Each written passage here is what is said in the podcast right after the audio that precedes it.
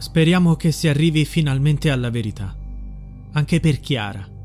Chiedo apertamente alla sua famiglia di unire le nostre forze per proseguire insieme questa battaglia. Il corpo di Chiara ora può parlare e potrebbe rivelare anche la verità su quello che è successo a Cristina. Parla Marisa degli Angeli, madre di Cristina Golinucci, scomparsa il primo settembre del 1992 da Cesena. In questi giorni ha ricevuto la notizia che aspettava da 30 anni. La procura di Forlì ha avviato una nuova inchiesta sulla scomparsa della figlia. Ma non è tutto. Indagherà anche sulla morte di Chiara Bolognesi. Chiara scomparve un mese dopo Cristina, il 7 ottobre del 1992. A differenza di Cristina, il cui corpo non è mai stato ritrovato, quello di Chiara fu rinvenuto nel fiume Savio 23 giorni dopo la sua scomparsa. La giovane indossava solo un reggiseno. Il caso venne chiuso quasi subito come un suicidio. Cristina e Chiara non si conoscevano, ma erano coinvolte nelle stesse associazioni benefiche e probabilmente avevano amici in comune. Entrambe sparirono nello stesso fazzoletto di terra. Per questo motivo all'epoca si sospettava già il collegamento tra i due casi, ipotesi che venne rapidamente abbandonata. Ma la Procura ha continuato a lavorare e oggi, 30 anni dopo, è arrivata la svolta. C'è un sospettato che sarebbe coinvolto in entrambi i casi. Si tratta di un uomo che partecipava nel mondo del volontariato cattolico e che, secondo la Procura, potrebbe aver ucciso le due ragazze. È una pista nuova Nicodemo Gentile, presidente dell'associazione Penelope che affianca Marisa, dice Sicuramente questa nuova pista ci fa pensare che la Procura di Forlì sia riuscita a rendere attuali tracce lasciate da soggetti che possiamo definire predatori sessuali. Noi pensiamo che Cristina, una ragazza ingenua, sia stata attirata in qualcosa di torbido.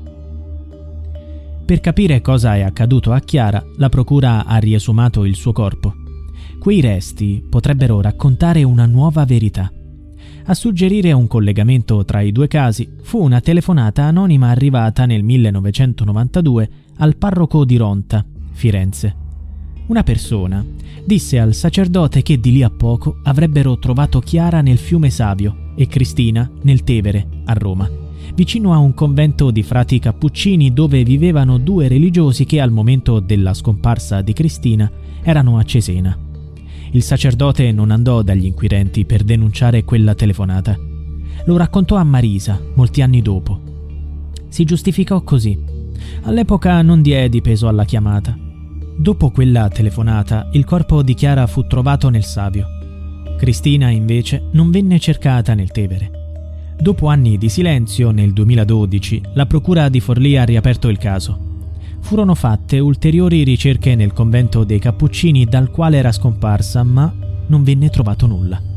L'indagine si inabissò, ma adesso, dopo altri dieci anni, gli inquirenti sperano di trovare nuovi elementi grazie alle ultime tecniche investigative. Di Cristina si persero le tracce nel convento dei Cappuccini di Cesena. Era il primo settembre del 1992. La ragazza aveva appuntamento con il suo confessore, padre spirituale, padre Lino Ruscelli. Lo aveva organizzato il giorno prima perché voleva confessarsi. Padre Lino le disse di andare da lui alle 14.30. When you visit Arizona, time is measured in moments, not minutes. Like the moment you see the Grand Canyon for the first time. Visit a new state of mind. Learn more at hereyouareaz.com. Era serena Aveva pranzato con i suoi genitori e poi era uscita di casa.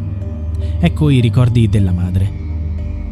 Mia figlia uscì alle 2 meno 5. Prima di andare via mi disse che ci saremmo viste la sera per andare a una festa che si svolgeva a Ronta. Ma Cristina non tornò. La sua auto rimase nel piazzale del convento. Era chiusa a chiave e all'interno vennero trovati dei libri. Quando i genitori di Cristina si accorsero che la figlia era in ritardo, si allarmarono, conoscendo bene le abitudini della ragazza. Tuttavia le ricerche furono avviate tardi. Inizialmente si era ipotizzato un allontanamento volontario, perdendo tempo prezioso. Il 3 settembre, due giorni dopo la scomparsa, I genitori di Cristina tornarono al convento con un cane da ricerca, ma Don Lino non li fece entrare. Nell'aprile del 1995 una donna denunciò ai carabinieri di essere stata picchiata e stuprata pochi mesi prima proprio nei pressi di quel convento. Gli investigatori condussero delle verifiche e arrestarono Emanuel Bock, muratore ghanese ospite del convento da diversi anni. Tutti dicevano che fosse un uomo molto violento.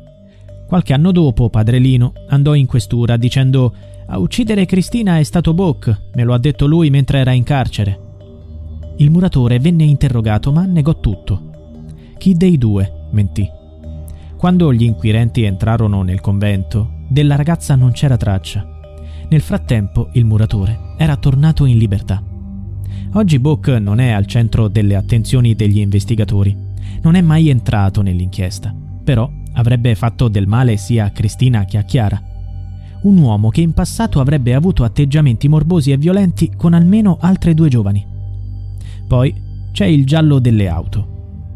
Ce n'erano parecchie nel parcheggio del convento il giorno in cui Cristina è scomparsa.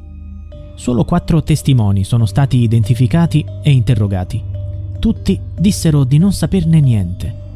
Cinque anni dopo, qualcuno ha menzionato un'auto rossa con un uomo al volante. Fu identificato e interrogato. Ammise di essere stato in quel parcheggio con l'amante quel giorno e che era per questo che aveva taciuto ma l'uomo aggiunse un dettaglio importante. Aveva incrociato un'altra auto che percorreva la strada del parcheggio in senso opposto. Dice Marisa. Io non so ancora la verità. Quanta sofferenza in questi anni. Abbiamo sentito dire che si era allontanata volontariamente. Magari lo avesse fatto. Almeno non avrebbe sofferto. Ricordo che nel 2010 una signora mi disse che nella stessa zona un ragazzo avrebbe molestato sua figlia. Io lo riferì ai carabinieri e anche la procura ne fu informata. Come mai dopo tanti anni è stata abbandonata anche questa strada? La ragazza violentata ha detto il parroco a cui si è rivolta mia madre le ripeteva che erano tutte bugie, che io non ero credibile.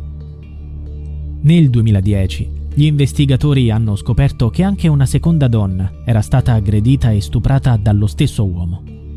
Tuttavia, la vittima non si fece avanti per denunciare avendo paura di ritorsioni. Il sospettato per la morte di Cristina e Chiara è la stessa persona accusata di violenza da queste altre ragazze. Anche Cristina e Chiara erano finite nelle sue attenzioni morbose. Chi c'era nel parcheggio il giorno in cui Cristina è scomparsa?